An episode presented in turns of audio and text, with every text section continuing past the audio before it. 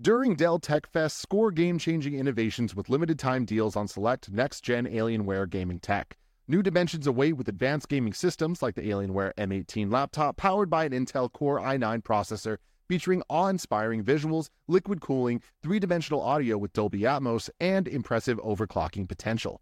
Plus, build your dream setup with great deals on select gaming monitors, mice, and more must-have electronics and accessories.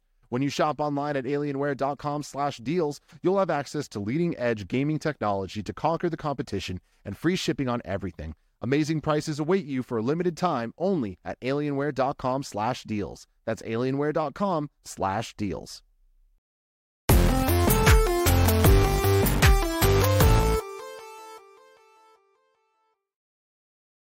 Yo, what's up? Welcome to Kind of Funny Games Daily for Thursday, Donktober 15th, 2020. Ooh. I'm one of your hosts, Blessing Adioye Jr., and joining me is twitch.tv/Sancho West. What up, everybody? Thank you so much for having me. Yes! Yeah. Yo, I've been told, hold up, I don't want to get too far into this, that you are the king of Halloween, or are we going with the prince? I don't know. What do you want to be? I mean, you know, I have multiple titles. I've been called king. I've been called prince. I've been called the Duke of Halloween. I've been called. I mean, I've been called the only Halloween fan. Kind of funny, you know. I take a lot of different titles. You can just call me king, though. I'll take king. Ooh, I like that. You know, there's so much pressure to be the king of Halloween, and no doubt, there's no other competition out there in the Kind of Funny. I feel that king Halloween. Yeah. I mean, it's the thing of when I first joined Kind of Funny, that was one of the questions I had for the crew is, hey, is this a Halloween company? Do we celebrate Halloween? Do we take the holiday seriously? And the answer I got back from folks like Andy and folks like Barrett was, hey, like, you know, we've acknowledged Halloween in the past. We never really took the time to really celebrate. There's not really been a Halloween person at Kind of Funny. And so like that kind of swayed my choice to join the company. You know, I was kind of thinking, well, if they don't take it seriously, should I join? Should I not? But then I realized, you know, I can join and I can bring the Halloween spirit. And so that's exactly what I'm doing today, Sancho West. Bring the Halloween spirit. I feel the Halloween spirit. Yes, I feel it. Sancho, for people who may not be aware, who are you? Pitch yourself. Sure. Elevator pitch. I am a content creator on Twitch and been video gaming since I was born, essentially. But currently right now, I am a caster for like Twitch Rivals for Fortnite, for the official like tournament, their like competitive scene. So, you know, you play with your friends and whatnot. There is a scene out there that is super, super crazy and super intense. And it feels great. It's like essentially I'm a sportscaster for all that. And I've been doing that for about a year. Like 2020 has been crazy chaotic for me. And as a Kind of Funny best friend, I've been a Kind of Funny best friend forever. Like since when they've been in a closet. Literally, that was my first joining into the Kind of Funny family. And, you know, Greg has been so kind to me throughout the years, been giving me advice. You guys, the Kind of Funny best friends, have been so nice to me throughout the years. And all the fellas out there, and Joey as well, have been so generous. And it's been kind of crazy. Like, I remember the first time I was on the Kind of Funny Games Daily as a correspondent, the first correspondent. And I was so hyped. And I came out the gate, guns a-blazing, talking about Uncharted Lost Legacy when I got that first look at that. And I learned a lot. I learned a lot from that experience and how, you know, when approaching these kinds of things and in terms of like it's more laid back. It's not like news correspondent type vibe. But no, dude, it's been really cool. It's been a really good journey. And I have a wife and I have a kid, and it's hard to be a gamer dad these days. But hey, man, you know, you'll find the time to squeeze it in. For sure. Sancho, it's awesome having you here. I've known you as a Kind of Funny best friend, I feel like, forever. And it's been one of those things where I feel like I always see you from like across the water or across the pond or whatever. And I'm like, man, Sancho West is over there doing his thing. And I've seen the meteoric rise of Sancho West because, like, you know, even though you're a Kind of Funny best friend, you're also killing it on Twitch. You're also killing it on Twitch Rivals. I was watching you stream Fortnite the other day, and you know, you have an audience behind you, you have a community behind you, and you're doing such a great job doing what it is that you do. Yeah. And so shout out to you. I'm glad that we finally get to actually make content together because we've never really gotten to do this. I think we did. I think we were like on Among Us very briefly when you played earlier in the week, but like this is our first time I think actually making content together, and I'm very excited about it. So welcome.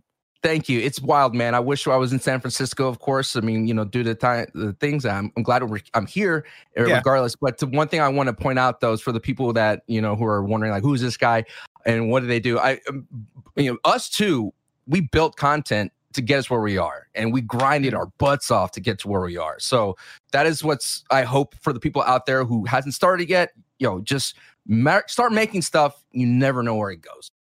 Exactly. Well, let's get into some of that content. Today's stories include the PS5 UI finally being revealed, the Xbox launch lineup finally being revealed, and more, because this is Kind of Funny Games Daily, each and every weekday at 10 a.m. live right here on twitch.tv/kindoffunnygames. We run you through the nerdy news you need to know about. If you're watching live, you can correct us when we get stuff wrong by going to kindoffunny.com/you'rewrong. If you don't want to watch live, you can watch later on youtube.com/kindoffunnygames, roosterteeth.com, or you can listen later on podcast services around the globe by searching for Kind of Funny Games Daily. To be a part of the show, at patreon.com/kindoffunnygames, where bronze members or above get to write in, and silver members or above get the show ad-free with the exclusive daily post-show. Housekeeping for you, the week of streams keeps getting bigger. That's right, we're doing an Untitled Goose Game co-op stream right after Kind of Funny Games Daily today, but later on tomorrow, we've partnered with Joe Biden's campaign to debut the official Joe Biden Island in Animal Crossing New Horizons. That's happening tomorrow, Friday at 11 a.m. Pacific time. You can join Greg as he checks out what the teams come up with in the game. And then after the Biden Island stream, me and Greg are going to be playing Ghost of Tsushima Legends. It's going to be a fun time. Of course, that's all happening on twitch.tv/kindoffunnygames. The fun doesn't stop there, though, because this Saturday, Donktober, continues. You can join me and Barrett as we play through the entirety of Donkey Kong 64, culminating in the finale. And a cool thing has happened, ladies and gentlemen. You know, of course, we've talked about it on PS I Love You and over the course of the last week. I had teeth problems. I had a toothache, went to the dentist, got my wisdom tooth removed, only one of them, got it removed, but then that delayed Donktober. But it delayed it in a good way, because we had 4 episodes of Donktober planned for Saturdays in Donktober. There are 5 Saturdays in Donktober. And so what that did was delay the last episode into Halloween Saturday. Ooh. And so, ladies and gentlemen, I'm happy to announce that the series finale of Donktober this month is now dubbed Donkoween.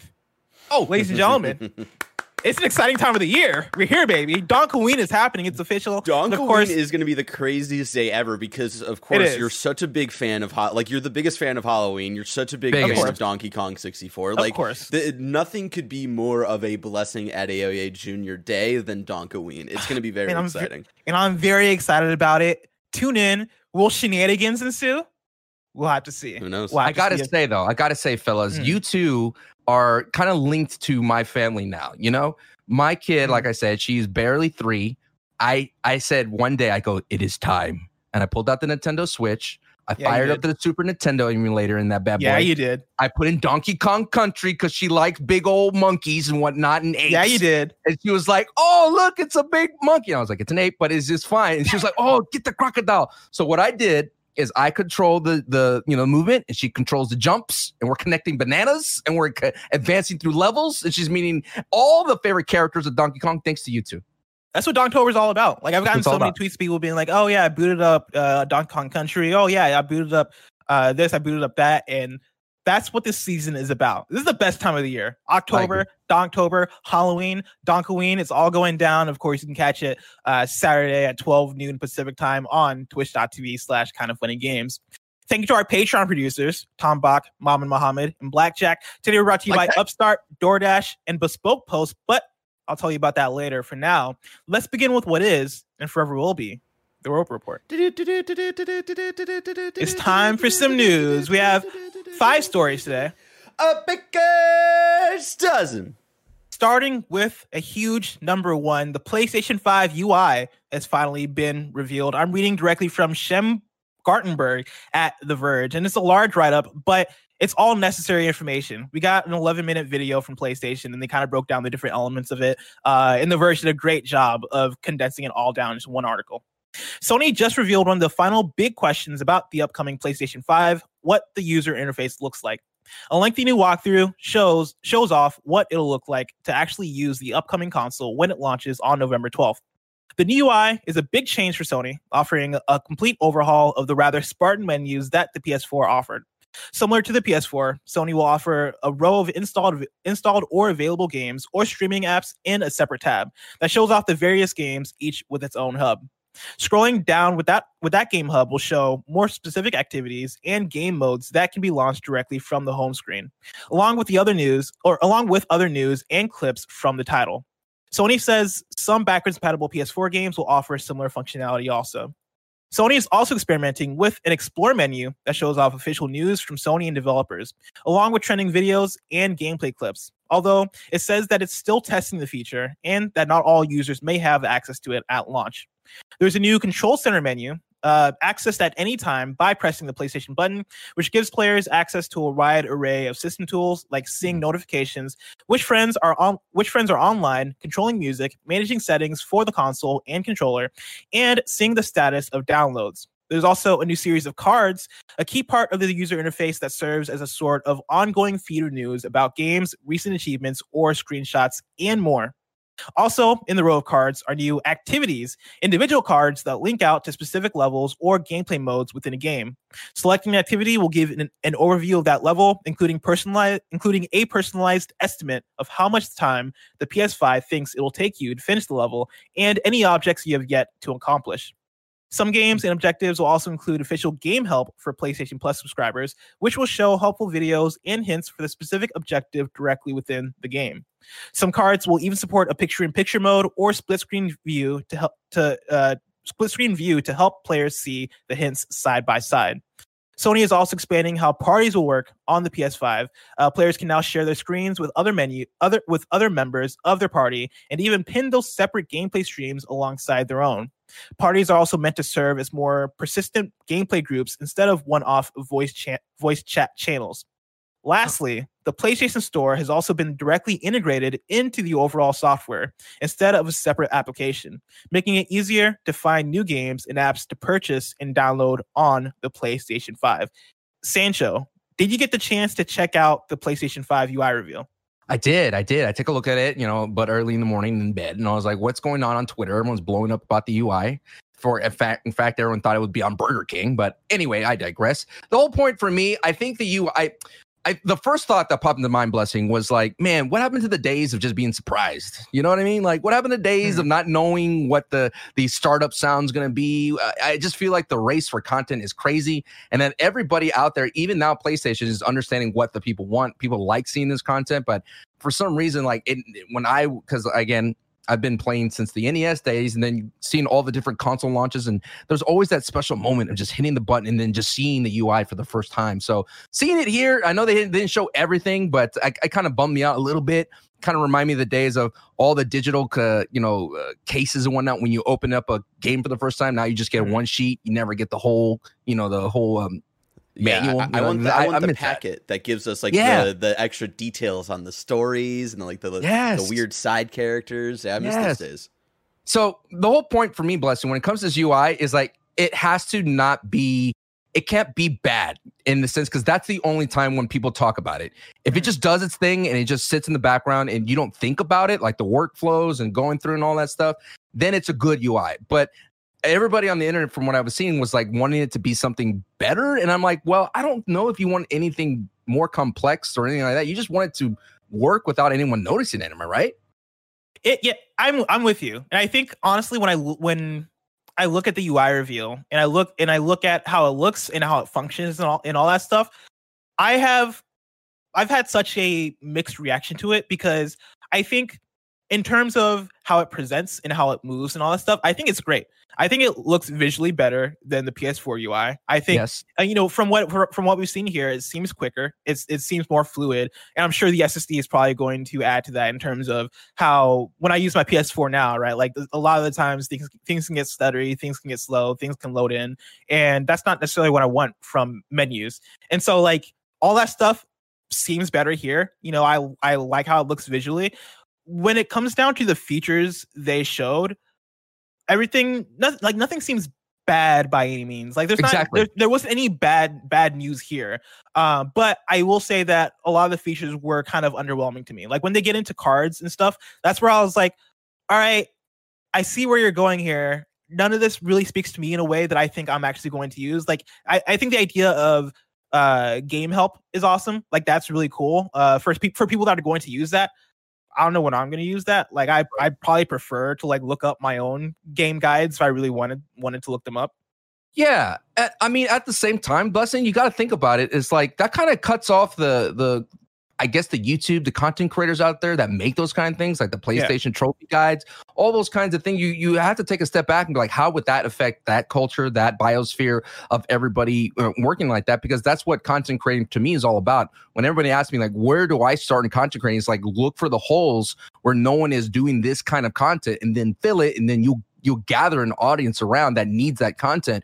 But for me, what I see that if I wanted to look into the Terminator future is that going to cut down all of those kinds of content? But at the same time, when you ask, like, how does game help to me? For me, I kind of see that, like, if I picked up a game, like, for example, I picked up Horizon Zero Dawn, and I haven't played Horizon Zero Dawn in forever. And I know that when you first jump back in, especially in an open world game, in sandbox type games, you're sitting like, all right, what did I do last? Where am I? And what do I need to do? So I kind of see, I like that.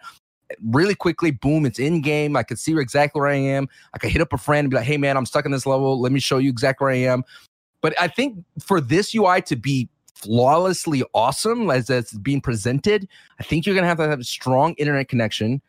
And it's going to rely on the SSD being at a prime working. And you know how it goes.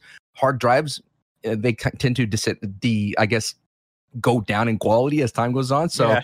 I don't know, man. Like I said, it didn't have any like glaring, like, ugh, you know what I mean? And I think the UI needs to just be like an Alfred because I'm watching the Batman review. It needs to be like an Alfred where he doesn't just stand out. You know, he's just be in the shadows, be cool, do your thing, let the Batman and the Robins of the video game world do their vibe and just kind of just sit back and don't be a glaring bad point in because like the Xbox One, yikes, that one's bad.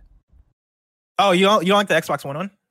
No, not the one at launch. I mean, that's when they wanted. The one at launch, like the one they want that. Remember when they revealed that one? Everyone was like, "What is this?" Like, yes.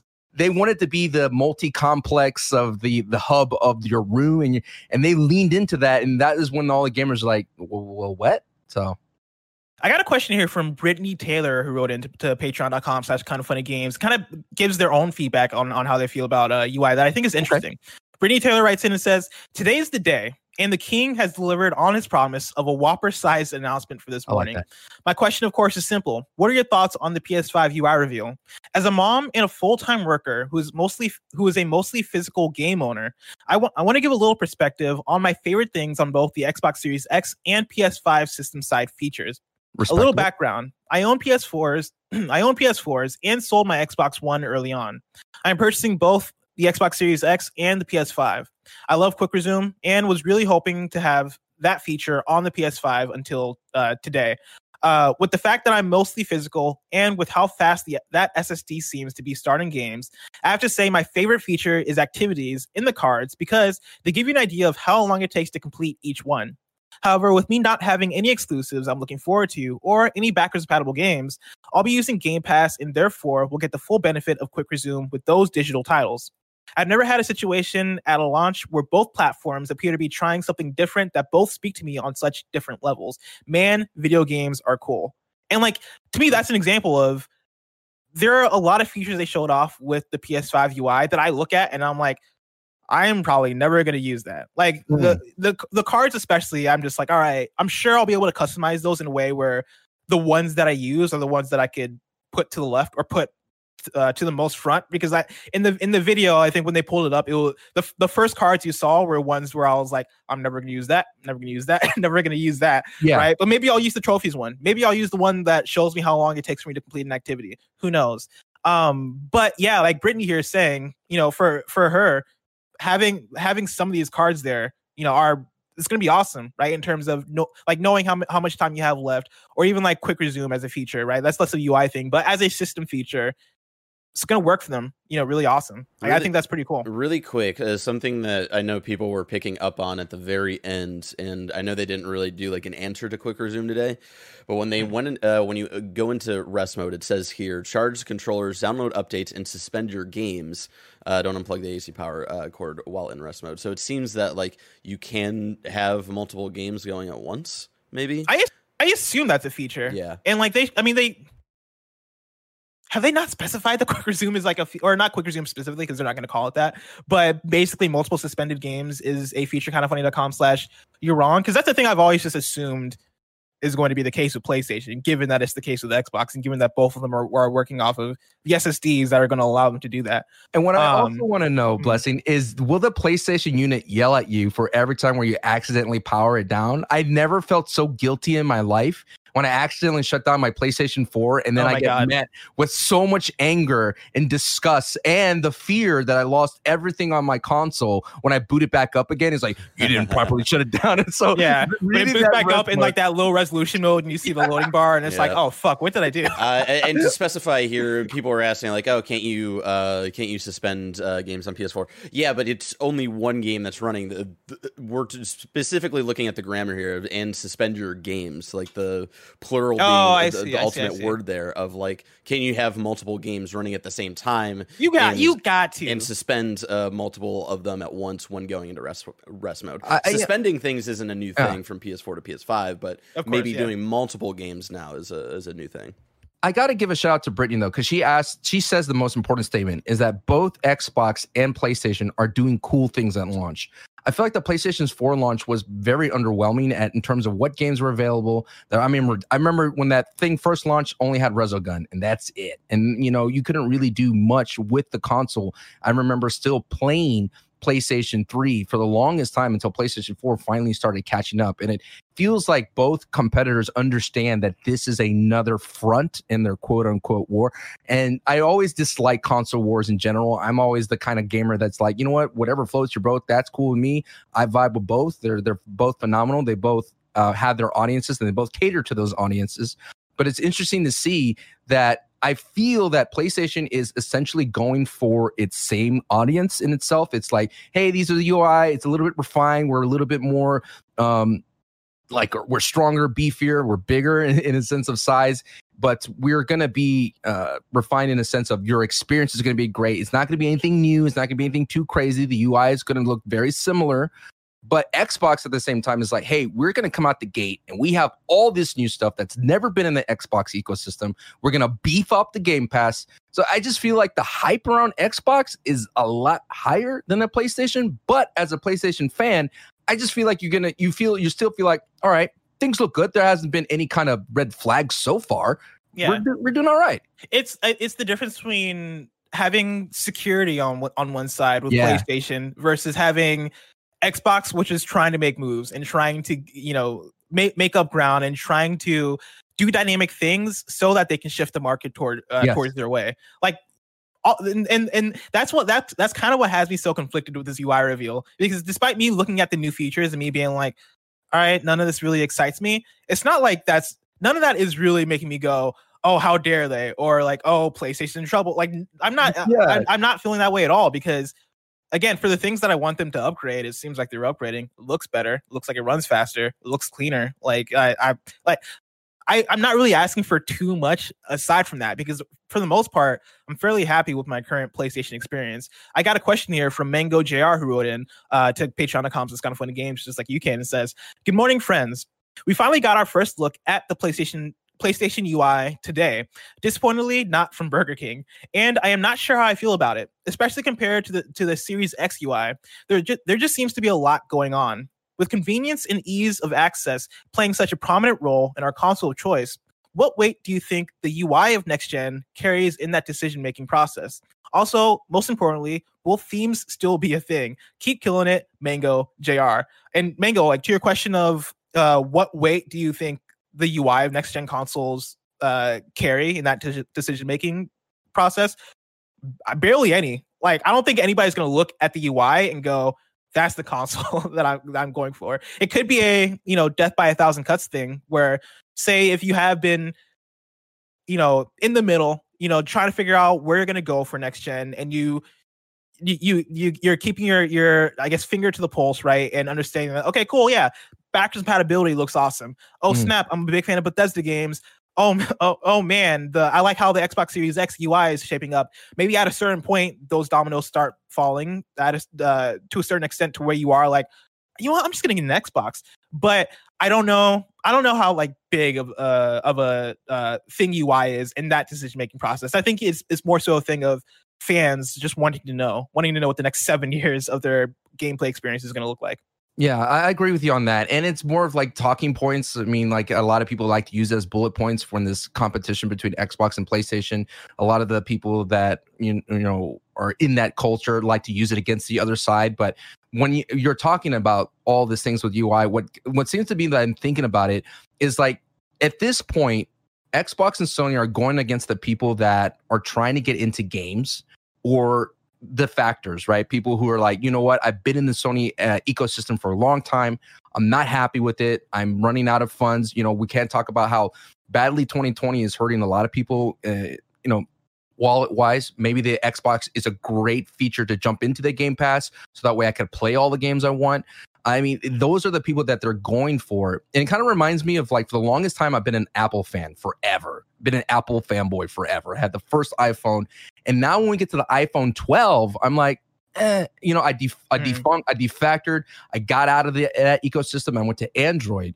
And I feel like I'm very happy with the Android and the way it does things. And yes, I do miss sometimes the sleek UI presentations. I do miss the embodiment of everything. But I do like the freedom that the Android presents that I've discovered after switching. So I think it's just a matter of like, and we haven't even talked about if your friend has an Xbox, that means you got to have an Xbox. It's just the way it goes sometimes. But with all these multiplayers and cross-platform, cross-generational, I think that like conversation is out the way. And I think it's going to come down to, like you mentioned, the Bethesdas, the Sony exclusive. When will Microsoft lay down the hammer of their exclusives? And they haven't revealed everything as well either. So I just think right now that Microsoft is essentially outmaneuvering, and I'm just waiting for them to execute what they have in mind, because I think they're just kind of getting everybody ready to go.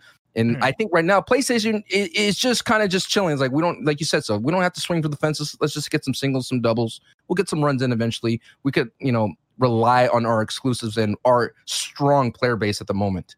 Yeah. We mentioned that there was no bad news in the PS5 UI reveal. And although true, there is a little bit of bad news associated with the PS5 UI reveal. Story number 2, let's talk about PlayStation parties, because there's a lot going on. Of course, yesterday we got the PlayStation 4 version 8.0 update. And with that comes 2 very important things to talk about. And I've separated these stories by part A and part B. So I'm going to start with part A here. PS5 can record voice chats and report them to moderators. This is from Jordan Alleman at IGN. PlayStation 5 users will be able to record voice chats and send them to moderators. The news was revealed alongside the latest system software update for the PlayStation 4 version 8.0. PS4 users have been reporting seeing a notification in party chats where they are told that, quote, voice chats may be recorded for moderation, end quote. According to the PlayStation blog, this is a preemptive measure for the upcoming feature, which will launch alongside the PlayStation 5. Quote, voice chat recording for moderation is a feature that will be available on PS5 when it launches, and will enable users to record their voice chats on PS5 and submit them for moderation review, explains Sid Schuman, Senior Director at SIE Content Communications. Quote, the pop-up you're seeing on PS4 right now is to let you know that when you participate in a chat with a PS5 user post-launch, they may submit those recordings from their PS5 console to SIE, end quote. And this is one of those things where I think when you read into the details of it, I think you kind of realize it isn't really a big deal. But people were freaking out about this yesterday on Twitter, I saw, which it makes sense, right? Like, you log into a party, it says that they're listening, and you're like, oh, I'm in a surveillance state. I'm going to not talk to my parties anymore. But the reality of it is, like, you could be recorded before. Like, that's not really a new thing. Like, players could turn it. Well, you'd have to like check a box, but there was already the ability there for players to record you on PlayStation parties. And so there's that. Part B is where things get more interesting. All right. Okay. PS4 owners aren't happy with the new party system. This is Liam Croft at Push Square. One of the biggest changes PlayStation 4 firmware update 8.0 made earlier today was a complete overhaul of the party system. It has interlinked the messaging system with party functionality to, on the surface, make sending off numerous party invites at once a complete breeze. However, That's not how the PS4 community has taken to it. Reddit, PS4, and other Sony-focused communities are pleading with the Japanese giant to revert back to the original system, as the updated party mechanic is now presenting so many more problems than it needs to. What this update has essentially done, as far as we understand it, is introduce so many more steps to forming a party than there needs to be. Before update 8.0, you could simply start a party by opening up your friends list and popping off invites to your buddies. Now, you can only invite users via pre-formed message groups. Now, this change is fine if you have a dedicated group of people to play with, and that lineup never changes. However, the moment you veer off that path, problems start to arise. Let's say one of your friends has a buddy who wants to join the party for some Call of Duty Warzone matches. You would have to create yet another message group purely to send them an invite, when before you could simply list the party as public and they'd be able to join by themselves. Imagine having to repeat this process over and over again every single time a new player wants to join your squad. Sony has created a hassle where there wasn't one. Worse still is that private parties don't even seem to be a thing anymore. Because of this, the PS4 subreddit has been on fire for the past couple of hours, asking Sony to revert the system back to what it was. It's even tougher to test the feature properly right now. This was written yesterday for full clarity. It's tougher to test the feature properly right now anyway, because friends lists aren't loading in. Reddit user Cool Sage said, quote, "It's like it regressed from having ease of access, multiple settings, and being fast to sluggish, unappealing, and more complicated. Plus, my whole system is acting up, so there's definitely some bugs." End quote. A lot in there. Yes. But summed up, basically, Sony changed up parties for the new update, and it seems like they probably shouldn't have. I mean, man, it just sounds like to me we're going to be in this weird transitional phase of just trying to figure out what to do with the PlayStation 4 and the PlayStation 5, how to bring in those ecosystems together and mesh it into one, considering that games are going to be cross-generational as well. So, I mean, I think it's just growing pains. I feel like sometimes, you know, a developer or whatever, a dev kind of changes things a little bit, and then they realize maybe they overstepped it, or maybe, you know, something that was working with a small isolated group was working well, but now when you introduce it to the masses, things get kind of crazy and overhand, and maybe there's some things you oversight. I mean, for me, I haven't used the PlayStation 4 party in forever. I'm more like a Discord guy now, and I know, because when I do consoles, I'm sitting next to my desktop computer, and I have all those access to me. But I know that for all my buddies in the PlayStation who are just hardcore PlayStation, they do have a problem with this. And I see this as well as a content creator or a streamer. If you're trying to add somebody, just to go through all that steps is bad news bears. I mean, I wish that more companies had a much more simpler way of adding people. Like I love Steam's, how they do that, the friend code and all those kinds of things. That's a really great way of just do it instantly. But I just feel like right now I like anything that everyone's just on a magnifying glass right now. Like everyone's just zoned in. There's not much going on in terms of day-to-day life here. You know, we're all quarantined in our rooms and whatnot. So any bit of news or anything changes like that, it's just going to send everybody off. But one thing on the plus side is just to really go back to story A, Blessing. As a parent, I think that's great, you know, to be able to... The moderation, yeah. Yeah, the moderation is fantastic. And again, it is submitted to only the moderation into PlayStation, so they could review things. And I mean, I don't know about your experience, Blessing, but I mean, I've seen some of its nastiness directed towards me personally in my DMs, in my PlayStation private, like, and I wish I could record those kinds of things or report them. And that's dope that I can, because I feel like a lot of people hide behind their gamer tag and they hide behind that anonymity, and they just use it for toxicity. And I've always hated this notion of like, oh, you would never survive in a Call of Duty lobby. I've been there in those Call of Duty lobbies, and that wasn't fun, bro. Like, who says that was fun? And that's what I'm hoping, that with this new kind of thing, we weed out those people, or kind of hope that they learn, you know, man, there's somebody else on the other end of that character. You don't have to be so mean to them about it. But I don't know, man, this whole thing about the chat thing, I think it's just blown out of proportion. They'll fix it. And that's all I always think about things, is like, you could be upset about it, but don't be overly upset to the point where you just keep digging on this like on a wound. Just they'll fix it eventually. Yeah, no, I'm definitely there in terms of I like the moderation stuff. Like in general, I obviously have a problem with like surveillance states and all that stuff, but this very much doesn't seem to be that. This very much just seemed to be a way to get moderation going on the PS5, or do it in a better way, which I'm all about. Like I'm down with that, because a lot of people can be shitty on voice chats and whatnot. In terms of the PlayStation parties, again, like I'm with you in terms of, it seems like it's PS5 growing pains. Seems like they're gearing up for something.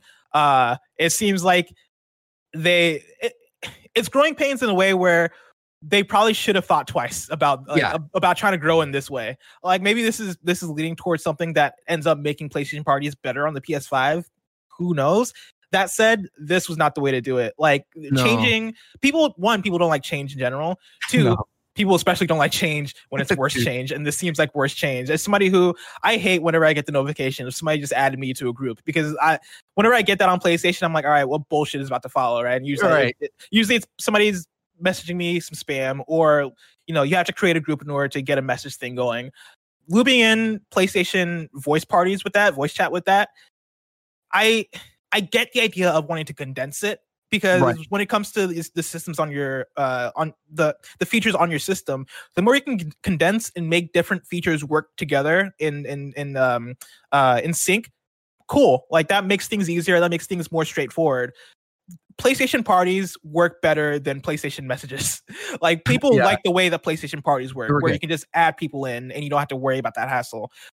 PlayStation messages, I never use. I don't know anybody who really uses them. I know people do use them, but not that consistently, right? Like I haven't used PlayStation messages as much as I did, let's say, in the first half of the generation.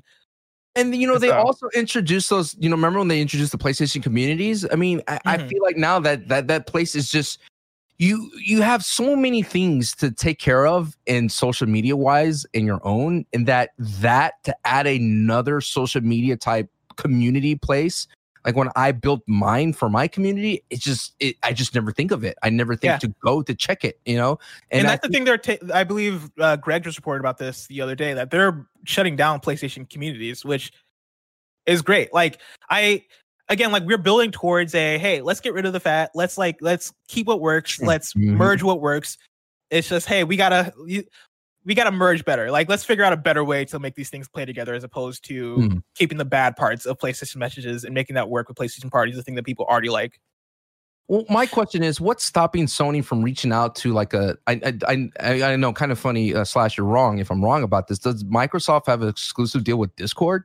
I mean, I feel like Discord is slowly becoming the place to get people together for voice communications, for messages, for communities, and they have it already done, because that's what they do. So my question is, what's stopping Sony from bringing in like a TeamSpeak or something of that and integrating it into their UI, so that way it's not only, because all future platform or future games will have that cross-generation or cross-platform play, so that way we could play with PC players easily, or we could play with Xbox players easily. So I don't understand. Is it just because of the moderation, they want to keep everything in-house so they could moderate, they could implement anyone who has a penalty, or like that crosses the line, they could penalize them, and you can't really penalize someone that's in the Microsoft kind of word. So I don't know, I just feel like I always feel like I always outsource. If there's something that I can't do, I suck at graphic design. I don't have an Andy Cortez in my, back pocket to kind of throw up something awesome, or I don't have a Nick Scarpino who could do some awesome graphic artist animation. So I just outsource it, So I don't know what's stopping PlayStation from outsourcing their communities and their messaging. I think you hit the nail on the head in terms of it. It probably is a mixture of moderation and them just wanting to have control of their own ecosystem. I will say I would love nothing more than a Discord app, though, on PlayStation. I think that's something you can make work. I think that's something that'd be awesome for the reasons you just said, right? Like crossplay and all that stuff. The more and more that becomes ubiquitous, the more and more you're going to need features that account for that. And having a Discord app on the PlayStation, that'd be a great step. I'd be all about that. Speaking of different platforms, story number 3, the Xbox Series X full launch lineup has been revealed. I'm pulling this directly from Xbox at Xbox Wire. They write, when you power on your Xbox Series X or Xbox Series S on November 10th, you'll be greeted by the largest launch lineup in Xbox history. Games like Assassin's Creed Valhalla, Watch Dogs Legion, Yakuza Like a Dragon, Gears Tactics, and Tetris Effect Connected will be some of the much-anticipated next-gen games you can play on day one. The Xbox Series X and Xbox Series S will launch with 30 new games playable on day one, 20 of them with smart delivery that are upgraded automatically, and thousands of backwards-compatible titles across 4 generations. Looking forward to this holiday, there will be some there there will be more incredible games coming to Xbox Series X and Xbox Series S before the end of the year, including Call of Duty Black Ops Cold War launching November 13th, Destiny 2 Beyond Light launching November 10th, and optimized for Xbox Series X and Xbox Series S on December 8th, and Xbox console launch exclusive The Medium on December 10th. When Cyberpunk 2077 launches on November 19th, it'll look and play best on our next-gen consoles and take advantage of smart delivery technology, giving fans the best version for whatever Xbox console you own. There is truly a game for everyone on Xbox, and we can't wait to enter the future of console gaming with you. A list of games available starting on November 10th that look and play best on Xbox Series X and Xbox Series S includes, it's a full list. I'm going to read the whole list because Hit me with it. We got Assassin's Creed Valhalla, Borderlands 3, Bright Memory 1.0, Cuisine Royale, Dead by Daylight, Devil May Cry 5 Special Edition, Dirt 5, Enlisted, Evergate, The Falconeer, Fortnite, Forza Horizon 4, Gears 5, Gears Tactics, Grounded, King Oddball, Maneater, Manifold Garden, a game that you should play because that game is great, NBA 2K21, Observer, System Redux, Ori and the Will of the Wisps, also a great game, Planet Coaster, Sea of Thieves, Tetris Effect Connected, The Tourist, War Thunder, Warhammer, Watch Dogs Legion, WRC 9 FIA World Rally Championship, Yakuza Like a Dragon, and yes, Your Grace. What a launch lineup. Yo, man, the days of Ridge Racer is gone, you know? There's nothing worse than spending $500, $600, buying those two controllers, and you literally have two games. And you're like, what am I going to do? Like, I remember that, man. I remember buying the PlayStation 3. Granted, I have Resistance Fallen. Man, that game was dope. But, yeah, what an exciting lineup. They nailed it on the head right there. I mean, you said it. They have everything for everybody. And at the same time as well, I love the cheekiness of that. It's the best place to play. Like, they're always going to throw in those little jabs in there, but there's something for everybody in there. And you always got to have your sports games. And so NBA 2K21, which actually looks great on it, you know, more sweat. What do you need in more sports games? Just more sweat and more light reflecting. That I'm in. Exactly. And better hairlines, you know what I mean? But yes, so yeah, you know, it's good, man. I think a lot of people are sleeping on this lineup. A lot of people who've been in PlayStation don't understand that Xbox is ready. Xbox is going to come out the gate swinging, and you got to watch out, man. There's some fantastic multiplayer games because I'm a multiplayer guy on it. Don't sleep on Cuisine Royale. That's a game available now. It's really fun to play as a battle royale, of course. Fortnite as well, and we've seen Greg out there already testing it. So that's going to be dope. So it's kind of crazy, man. Yeah, no, I'm all about this. And like, you know, when Halo Infinite got delayed, I did have the thing in me that was like, oh, all right, what's that launch lineup going to look like? And this generation, more so than any previous generation before, I think really proves that like the days of Ridge Racer, right? Like the days of having launch lineups that are, all right, here's your three games that you're gonna be playing for a few months. Like, that's over, right? And that's on both sides. I think both PlayStation and Xbox have great launch lineups that we're able to look forward to, and that is only boosted by backwards compatibility and the both like Xbox Game Pass and all the games that are available there, and then also the PlayStation Plus collection, right? That's available on the PlayStation side of things. Like, you're gonna have a lot of games that you can look forward to when you jump into either of these consoles, and so. We're living in very exciting times, and I'm all about it. Oh, man, all about it. I mean, and even the Nintendo Switch had a great lineup, too. And what I liked about it as well is that Nintendo kind of leaned on the indie scene, like, hard. They leaned on it just to give everybody the chance to kind of perfect their, their first-party game. So I agree with, man, it was a bummer to see Halo go out of it. And I think those are the things I was talking about. You know, I think everybody is so in tune. It kind of reminds me of wrestling, right? Wrestling back in the 80s and 90s, everyone was just loving it just for it was. There was no one trying to be outsmart. No one's trying to understand what's a heel or babyface. They were just engaged with it, right? But now everybody's educated in gaming. Everybody knows about UIs. Everybody knows about, you know, going gold and all the little minutiae of gaming. They never really get lost in it, and they always want to have a hot take when it comes to this game's delayed because X, Y, and Z. This game's frame looks all bad. You know what I mean?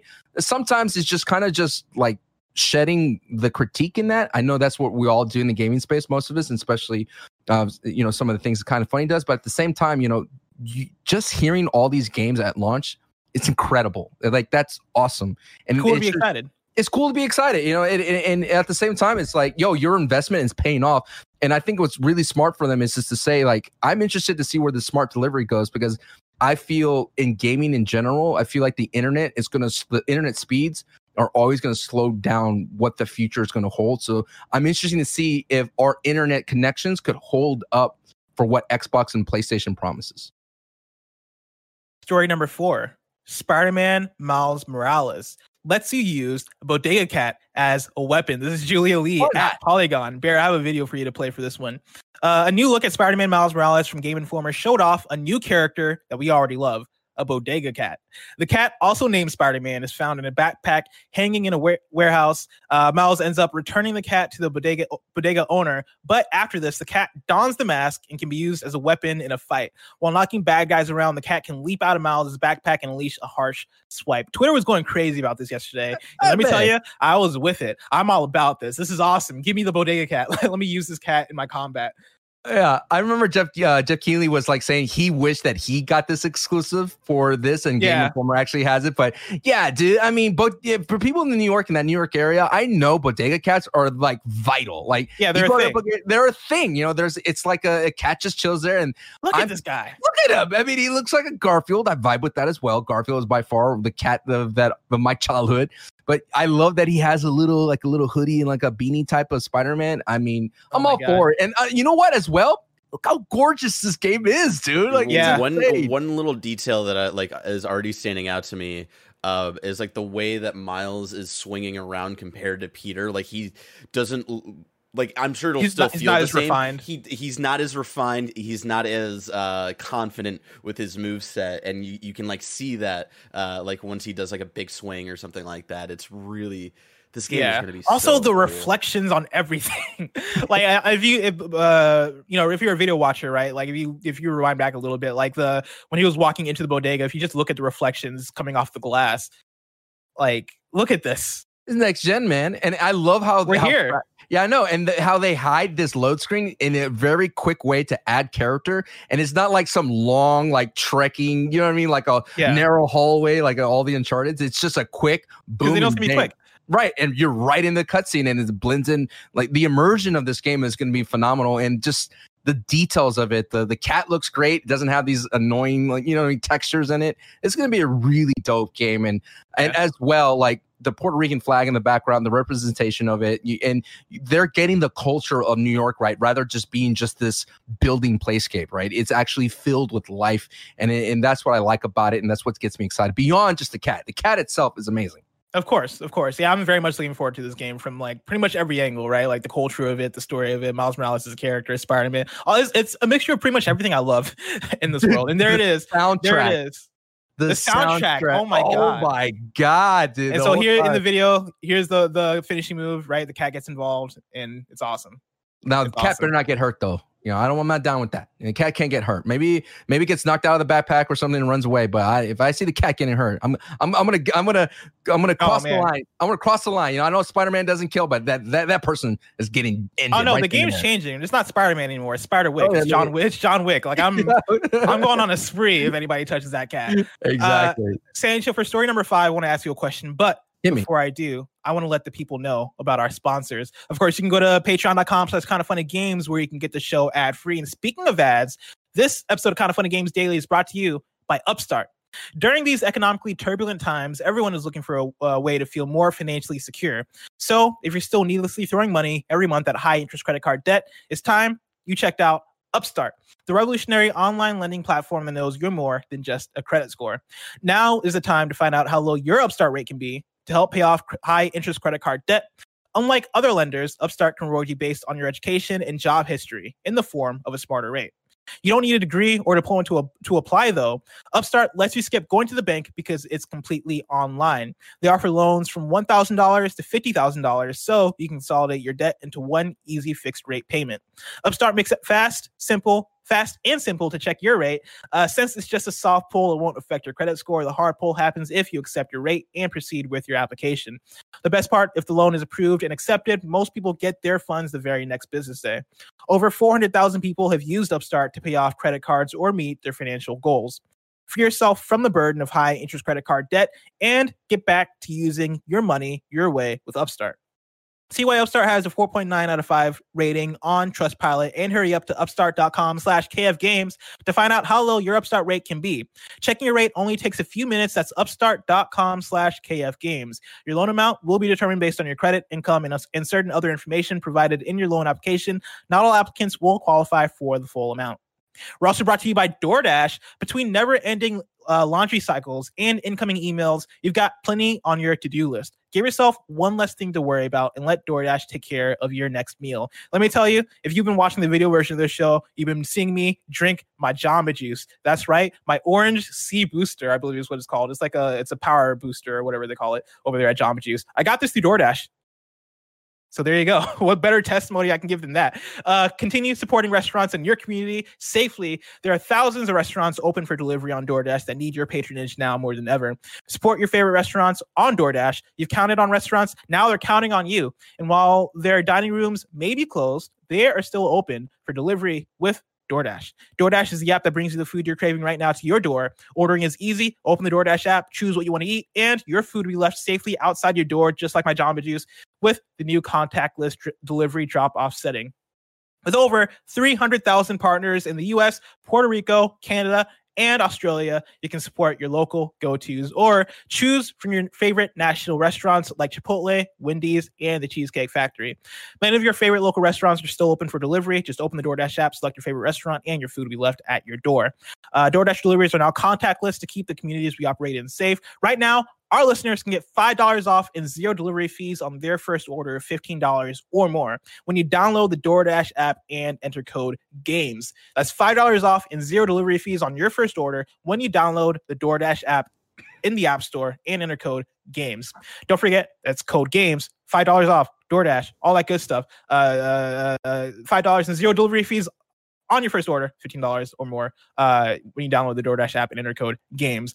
Lastly, brought to you by Bespoke. This fall, as you get back into the swing of things, Bespoke Post has brand new seasonal boxes of awesome collections for guys guaranteed to upgrade your life. Let me tell you, Bespoke Post is awesome. Tim sent me the link to Bespoke Post a while ago, and I was shocked by how cool these box of awesomes are. They have different types of boxes. They're like, there was like a box I saw that was basically like a breakfast box, which allowed you to make pancakes and stuff. It's really cool. They got stuff like that. They got like awesome craft beers. They got cozy threads for you to rock.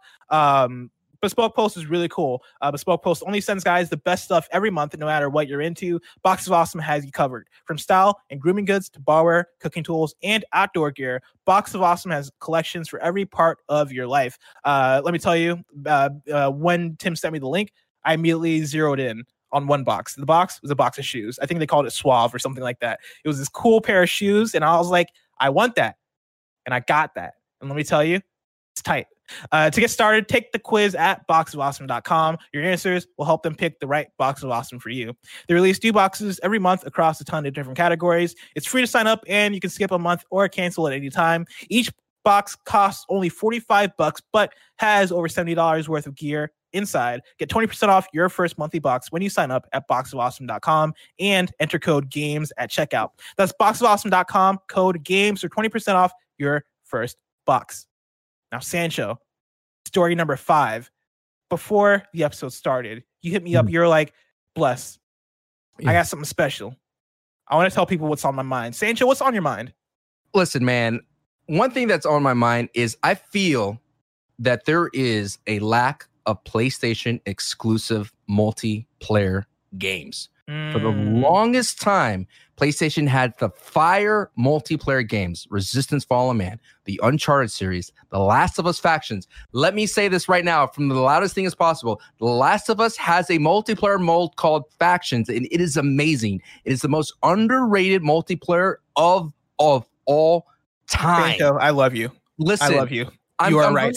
Listen to me right now. Xbox has Halo right now. Halo is going to be able to sell consoles. That's how strong a multiplayer experience is. Now, a lot of people are talking about, yes, there's going to be Call of Duty. There's going to be the Destinies. There's going to be Fortnite. There's going to be all those multiplayer excuses. But if you want to sell consoles, you need to have a banger of a multiplayer. And I'm telling you this right now, Blessing, there is amazing first-party studios out there like Guerrilla that made amazing games like Killzone. There's a Resistance Fallen Man. I think that's Insomniac, right? I might be wrong about that. The whole point I want to say is, listen, Naughty Dog, I love you, Naughty Dog. And I say this with the utmost respect. And I know Neil Druckmann is already teasing, the whole team's teasing, that they have something special in regards to the multiplayer. And they might be something to do with The Last of Us Part 2 factions. But and they already said this, that they already want to have a PlayStation exclusive multiplayer, that they want somebody out there to make this. But I'm telling you, we talked about it earlier. What's going to be the difference to being selling some consoles to people that are on the fence? There's people out there that love multiplayer experiences. Be the one. Find one. PlayStation, please. Announce it. That's all I want. Announce what you're working on. And I don't care if it comes from Naughty Dog. We need exclusive multiplayer titles. Did you used to stream factions? Was factions like a... Yes. Okay. That is what built me. That's what built my career. That's what built my career. I made 500 videos on my YouTube channel on youtube.com/SanchoWest where I played factions, man, and that's how it got me into meeting Naughty Dog, going to their studios, streaming from them, doing all these kinds of things with Naughty Dog. Shout out to Eric Monticelli, the community manager at the time, kind of saw what I was doing. I could go on and on forever my history with Naughty Dog, but that game in itself is the most underrated game of all time when it comes to multiplayer. And that, if they announce Last of Us Part 2 factions with some sort of, I know I'm going to say the word that everyone hates, battle royale. I'm telling you, people don't understand. That's what I've been saying forever. If people don't understand, if Naughty Dog decided that they're going to put the studio behind a battle royale experience, we're talking about the immersion, the combat system that it has in Part 2, which is in itself a masterpiece. The listen mode. The listening mode. There's so many things that when you would say, if Naughty Dog said, we're making a battle royale, and people are going to start hating on it immediately because people just hate on battle royales, but it will move the genre forward and it will be the most immersive, beautiful game, and it will be the scariest game that you've ever played. And that was been, it's on my mind. And now that I'm on this broadcast that I know a lot of devs listen to, I only say this with the utmost respect, and I know you have something cooking, and I'm excitingly waiting for it. And I'm just saying, in general, PlayStation needs to invest in more in the multiplayer. Maybe that there's numbers that showing that it's not worth it. I know PlayStation All-Star took a big hit. And I'm just saying that there's an audience out there that loves multiplayer games. I get you on PSLU XOXO and fire Greg Miller somehow, because you remain after my own heart. I agree with everything you said 100,000%. Like, Last of Us Factions is probably one of my favorite multiplayer modes, and I miss it. I know they said they're working on something. I want them to reveal it because I'm really excited for whatever it is. I hope they reveal it because there's Greg Miller sowed a seed of doubt in me a while ago where he was like, do you think it's actually going to come out? And I'm like, oh man, now you mention it. Who knows? Because Naughty Dog, of course, they have so much success with single player, The Last of Us and Last of Us Part 2. Like, they don't need to make a multiplayer mode, right? No, like, they've seen such critical and commercial success with what they've got going on. But man, are they good at it? Like, man, was Last of Us Factions a good time? And I really want another one. Are you gonna play Ghost of Tsushima Legends? Yeah, I mean, I'm definitely gonna check that out. I mean, I've been waiting for the PlayStation 5 to jump into Ghost, because of all the loading and whatnot. I just want to be able to die over and again without waiting. But the whole thing is like, not only just Naughty Dog, Resistance Fallen Man, Killzone, like those were some really strong titles. Even Mag was ahead of its time, you know what I mean? So like those kinds of, even like, oh my God, what's the game that came out at launch that was an amazing game where you had the ability to have different carriers?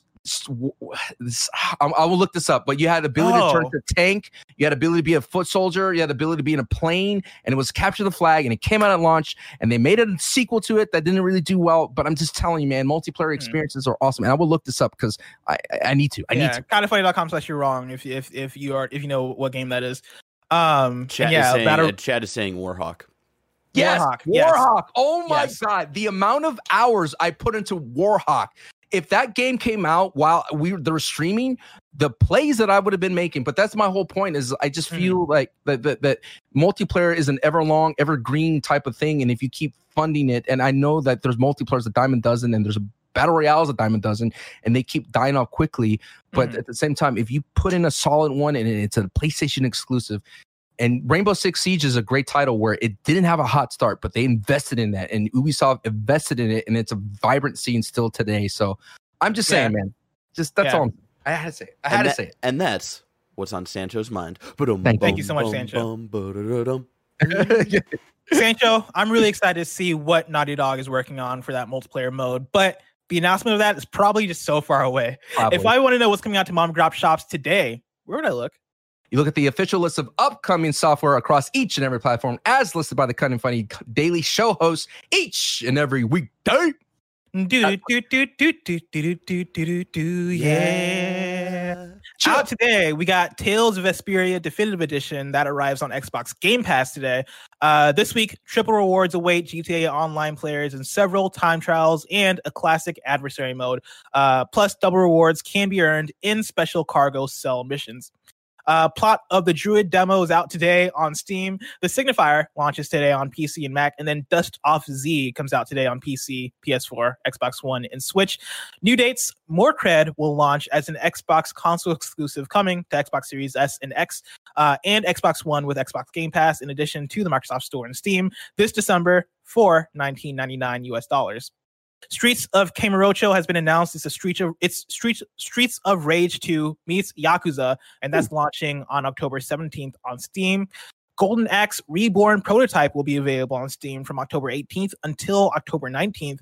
They Bleed Pixels is coming to Nintendo Switch on October 22nd. Atelier Ryza 2, Lost Legends, and The Secret Fairy is coming on January 26, 2021 to PS4, PS5, Switch, and PC. And then lastly, Pretty Princess Party is coming to Nintendo Switch on December 3rd. Now it's time for Reader Mail. Of course, you can write into patreon.com/kindoffunnygames where you can get your questions read on the show, just like Austin M did. Austin M wrote in and said, "Good morning, KFGD crew. Are us PS5 digital version owners in trouble on day one? The only way of getting our games is online, and with how many people have pre-ordered, is there a chance that the servers are going to be swamped and could even crash, leaving us digital owners just sitting there with new tech that can't do anything? Is this just me overthinking? Thanks for all you guys do. Austin." Sancho, servers are never reliable, right? Servers are a fickle thing. No, man. And you could kind of, simulate as many craziness is going to happen. You could simulate what they're going to do, but servers are bound to go down. At the same time, your internet connection could be throttled by as many of people logging in trying to do the thing. I would have to say, Austin, you're not overthinking it, man. We've seen it. Even just trying to buy your console, you were met with a lot of server issues on that side of things. Best Buy having issues, Walmart, Target. So, yeah, you may be having some issues. So I wouldn't say don't expect to play. I have no evidence of this in a sense, like no concrete evidence. But, expect to just play one title. Maybe, these titles are going to be so huge. They're going to be like 50 gigs, 80 gigs. I don't know. I mean, already Warzone's like 250 gigs. So just know that, hey, man, you might have to like fire it up and then walk away. Go do something. Go get your snacks. Go use your DoorDash. I don't know, whatever you want to do. But don't expect to be right out the gate going. And even at the same time, you still got to download stuff. That's one thing a lot of people don't understand. Like physical discs, are cool. They have that, but you still have to have an internet connection to download whatever kind of updates. And I have a gut feeling that all these day one patches were going to go live as soon as it launches. So, yeah, man, it's just that's what gaming is nowadays, man. That's just the way it goes. Yeah, there's a high probability that day one is going to be a mess, and I don't think it's really like a doom and gloom thing. Like day one is just gonna be day one, and that's just the reality of it. Servers might suck for some games. Servers might suck on PSN. You might not be able to download certain games for whatever reason, or downloads might just take forever for whatever reason, right? Because there's too many people trying to download things on the servers, and that's just the reality of how it's gonna go, really. I just thought about something crazy. Was something crazy because there's people out there that builds custom PCs, right? And they put your info in it and they put whatever you want on it and they ship it out the door. What if there was a company that essentially they took your information, that got you buy PlayStation from them, and they uploaded with every single thing so that when you get it day one, it's already out the gate ready to roll with all the games, with all the patches, whatever you want. I love it. That sounds like an amazing world to live in, honestly. Yeah, that sounds kind of dope, right? Yeah, especially when the birthday gift comes around. It's like, hey, it's already preloaded with Call of Duty. That's kind of interesting. Sancho, now it's time to squad up. Of course, this is where you write in. Let us know what you're playing, and we squad you up with Kind of Funny best friends. Frank Furter writes in with a squad up on Destiny on PC and says, "Good morning, Blessing and Sancho West, and those lovely best friends. 1 year ago today, myself and Borzen00 started up a Destiny clan in Discord for PC Kind of Funny Best Friends. 1 year later, we're still going strong and have grown to 176 server members, a good amount lurk, but still a lot of active people. Destiny's new DLC is less than a month away, and while a good amount of us have already done what we can to max out our stats, we want to help those who may not be there and want to prep for the new DLC. If you're looking to prep for the new DLC but may not know where to start, join us and we can help with that. If you're a PC player and aren't super interested in Destiny but are looking for other people to play with, we have a room for you too. Last thing I want to say is thank you to Kind of Funny. A lot of people that Borzen and myself have met have become amazing amazing friends and have helped not only us but a lot of others through the past year. Thank you for creating a community that lives up to the moniker Best Friend. If you want to play Destiny with Frankfurter, or at least just join the Discord server, you can join the server with the link discord.gg/TurboTaxInSpace. That's discord.gg/TurboTaxInSpace. Now it's time for kindoffunny.com/you'rewrong. Rewrite it and let us know what we got wrong as we got it wrong.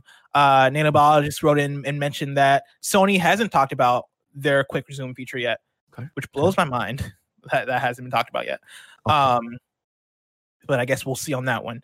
Benji Bob says Discord and Microsoft have a cross-marketing deal with Game Pass and Nitro, but that's it. Okay. It leaves the door open for PlayStation to have that app that we're talking about. I think an app would be actually a great kind of Band-Aid to the solution that we're talking about. Charles Jacobson wrote in and mentioned that Astro's Playroom comes pre-installed, which isn't like a year wrong, but cool to point out that there's gonna be one game pre-installed on the so there you go, Austin. You can just hang out in the Astro Playroom, man. And then DH Ruvenator writes in. It says miss news. So I wouldn't really call this miss, but they mentioned that the Cyberpunk Vehicles trailer is up and that we should react to it. I'll let you know we did react to it. If you go to youtube.com/kindoffunnygames, we have our Cyberpunk Night City Wire reactions. We watched the whole thing. Me, Tim, Andy, and Greg. I have a Kind of Funny .com/you'rewrong for that person. We already fucking did it. Keep up, boys. Keep up. Keep up with that content. That is it for kindoffunny.com/you'rewrong. And I guess while we're here, I should mention that, Night City Wire reaction is up. You should go watch that. We also reacted to the PlayStation 5 UI reveal. That's also, I don't know if it's up already or if it's going up on youtube.com. So it's Kind of Funny Games, but you can look forward to it there. Tomorrow's hosts for the show are Greg Miller and Elaine Gomez. Before I sign off, Sancho, where can people find you and keep up with you?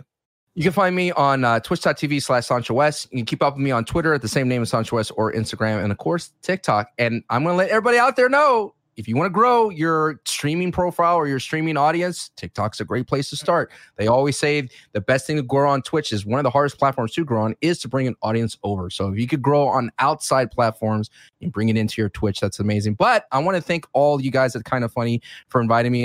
When I got the email from Greg, I was blown away that I will be on this important week for you guys, Hispanic Heritage Month. It means a lot to me to be highlighted alongside with other awesome Latino peers. And, yeah, man, it's really dope. I mean, for all this stuff that's happening and, 2020 and whatnot, I think we're going to close out the year strong. And one of the things that I noticed, and I want to be very quick about this, is when the Lakers won the championship, right? The Lakers, the NBA Lakers. Oh, yeah, we're taking a left turn. I like this. We're taking a hard left turn here, okay? Hard left, buckle up.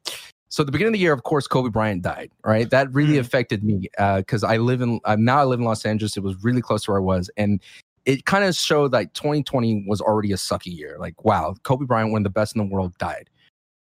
And to show that no matter all that, at the end of the day, that the Lakers won the championship. So I tweeted this already. Even though 2020 started off bad, and there's a lot of bad things that's happening, at the end, you could still win. So we could still win in 2020.